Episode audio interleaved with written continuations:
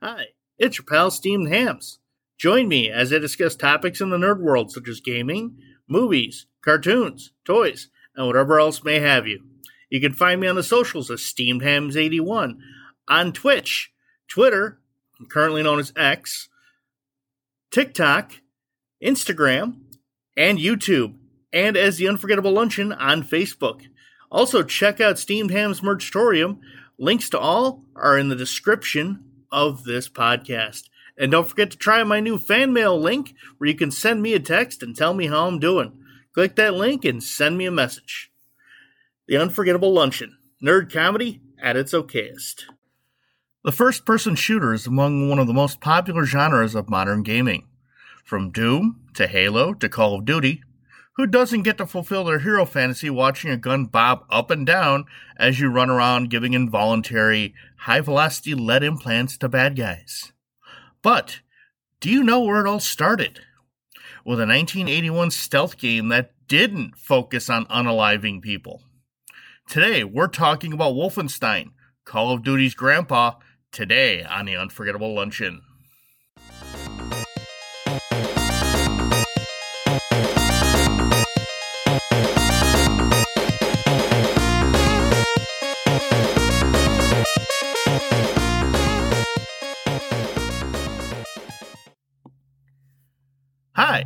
It's your pal Steamed Hams.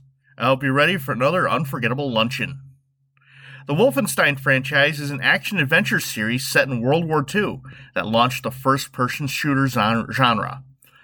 The Wolfenstein we know and love involves running around a castle in World War II, slaughtering German soldiers and wrecking their regime.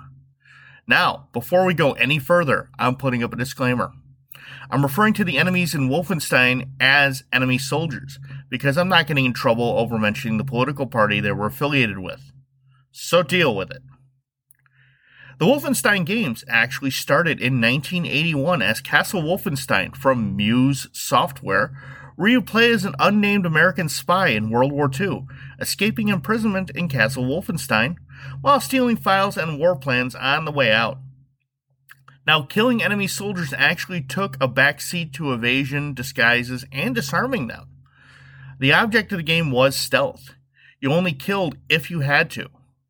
The game's rooms were procedurally generated, and you were armed with only a 10 round pistol and three grenades. If you found the battle plans prior to leaving, you got promoted. The game starts again, and the complexity increases. Now, I've never played this, but I have checked it out on YouTube because, well, good luck finding a copy of this game, you know, at least for me. A fun fact if you were to die by enemy hands, the maze stays the same and just you restart.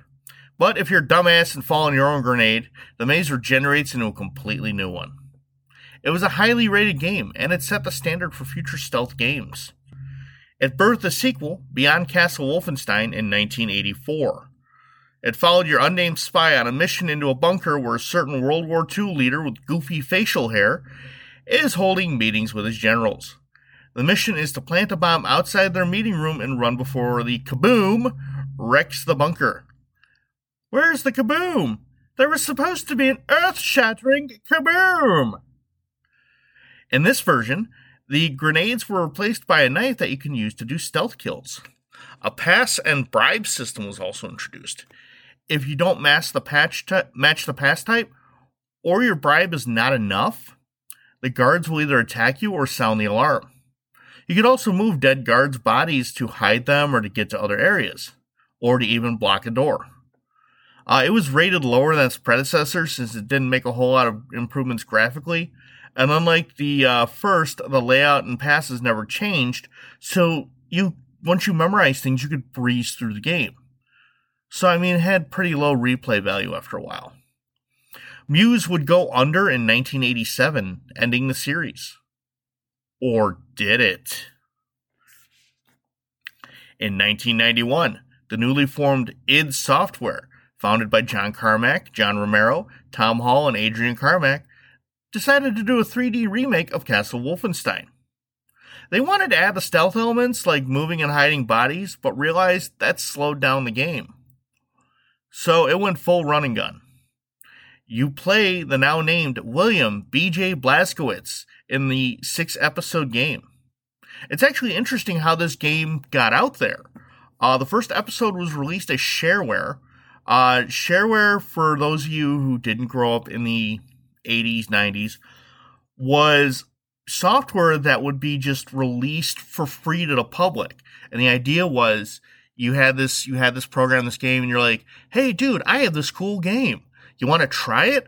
And you let your friend install it on their computer. And the idea was this was kind of like how you get game trials these days with Xbox and PlayStation.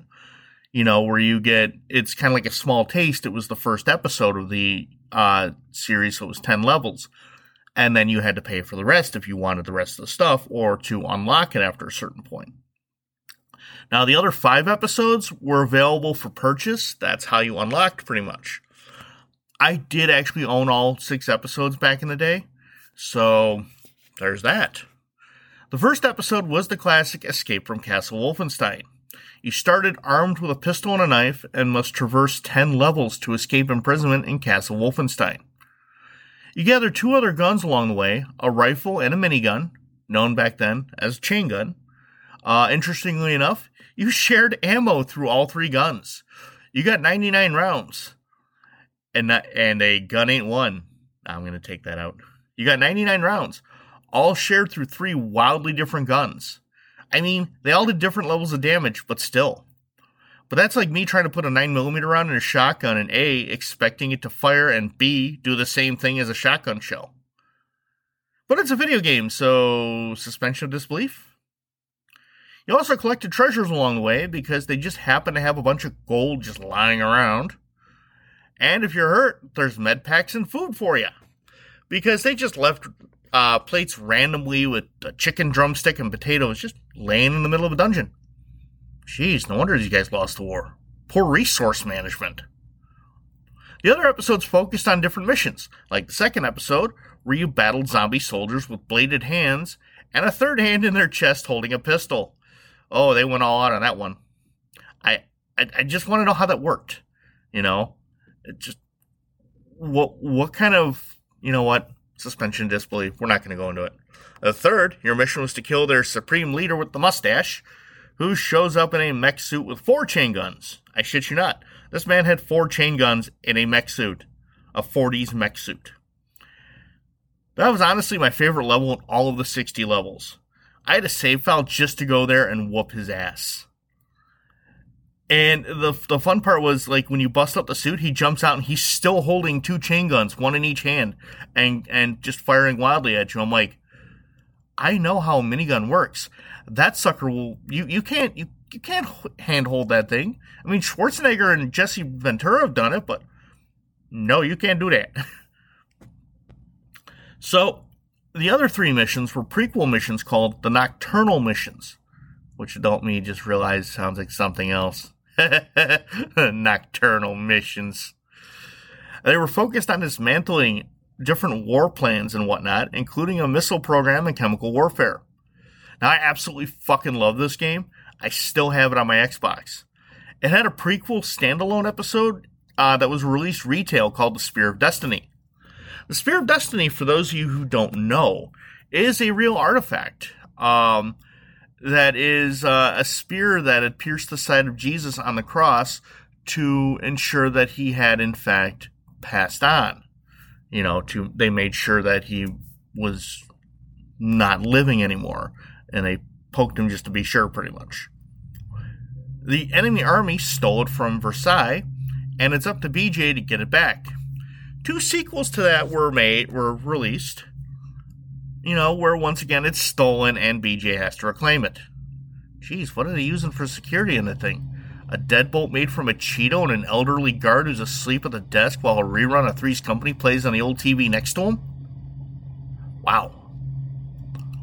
The franchise lay dormant until 2001, with Return to Castle Wolfenstein being released. And this reimagining, BJ escapes imprisonment in Castle Wolfenstein after stumbling upon an enemy plan called Operation Resurrection, which they plan to raise the dead to use in the war. Again, shit like this is a good reason why they lost. You have no idea how much time and manpower they legitimately put into the occult. I mean, that's how we got two Indiana Jones movies. You know, the, the Ark of the Covenant and the, and the Holy Grail. Mean, they would have had a better time finding the Holy Grail if they just got Monty Python. But you know. They plan to resurrect an ancient king to fight for them. Because a king, yeah, he's just going to say, Oh, you brought him back to life? I'm going to serve you. No, that king back in the days, I'm a king. Y'all my subjects. Bow, bitches. Yeah. But these guys are morons, so of course they resurrect him and he kills or enslaves all the enemy personnel there. BJ has to come and fuck that dude up. I mean, which he does. I mean, what's the point of the game if you die? I mean, did you think this was going to end any other way? A loose remake of this called Wolfenstein the Old Blood was released in 2015, which itself was a prequel to the 2014 Wolfenstein the New Order, which we'll get to in a minute. Now, a sequel to this one was released in 2009, simply titled Wolfenstein. In this entry, BJ finds a medallion with cool magic powers aboard an enemy ship. After escaping the ship, BJ takes this medallion to his command and, upon research, found that using the medallion can uh, take him to a place between our dimension and a dimension known as the Black Sun, in a little kind of pocket area called the Veil. Of course, the enemy plans to use this power to win the war, and we can guess how that panned out.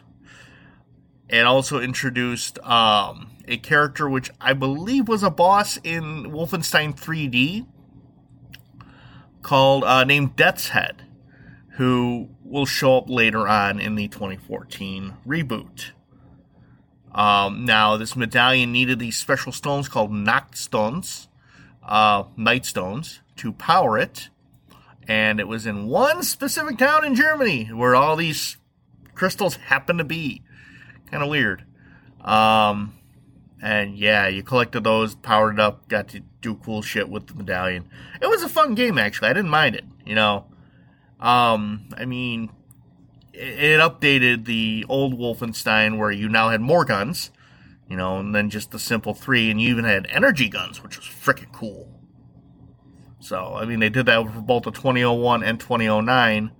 Um, they're pretty good. I, I remember playing Wolfenstein. I don't recall if I. No, I did play Return to Castle Wolfenstein. I got my hands on that at one point. But yeah. Now, in 2014, the franchise got a bit, bit of a reboot with Wolfenstein The New Order. It began with a last ditch effort by the Allied forces, led by, of course, BJ, to defeat General Wilhelm Deathshead Strauss leader of a special branch of the enemy dedicated to experimental tech and human experimentation, which unfortunately was a real thing with them. You're captured and have to choose saving either Scottish pilot Fergus Reid or U.S. Army Private Probst Wyatt. During the escape, BJ suffers a severe head injury and stays the next 14 years in a catatonic state in a Polish asylum when enemy soldiers show up to exterminate all the patients and staff in 1960. BJ awakens and does what he does best and escapes with a surviving nurse, Anya. They escape to Anya's grandparents' farm where BJ learns the U.S. lost the war and the enemy army took over and captured many resistance fighters. So they smuggle BJ and Anya through a checkpoint where the two travel by train to Berlin. They meet a secondary antagonist for the game, Frau Engel, who is just fucking Looney Tunes. This this woman is there. There's a few bricks missing from her building. I'll tell you what, she is screwy as fuck. Okay, they arrive in Berlin where they break into Eisenwald prison, and they pull a rock there, and rescue resistance members, and they find with them whichever man BJ spared in the first mission. So if you let whoever you let live between Fergus and Wyatt is the one you'll find. They escape to a hideout for the resistance, and they find that the reason the enemy had won the war is they had come upon ancient tech called Da'at Yichud, if I'm pronouncing that right. It's been a while since I played the game. And reverse engineered some of its technology to make robots, energy weapons, and a super concrete that was basically indestructible. But of course, somebody's been sabotaging that concrete to make it susceptible to mold and making it fall apart, which is a dick move, but excellent. Um, and it's found to be someone in the prison camp that's making the cement or making the concrete. So BJ infiltrates the camp, meets Set, who is the man doing it, believe it or not, um, and he helps him with a device that can override the control of the robots. So they use the device to, well, injure Frau Engel, free the prisoners, and escape. The Resistance captures a U boat submarine and find this one is capable of firing nuclear warheads. Because we got to bring nukes into this, of course. But they need to get a lunar uh, to a lunar research base to get them.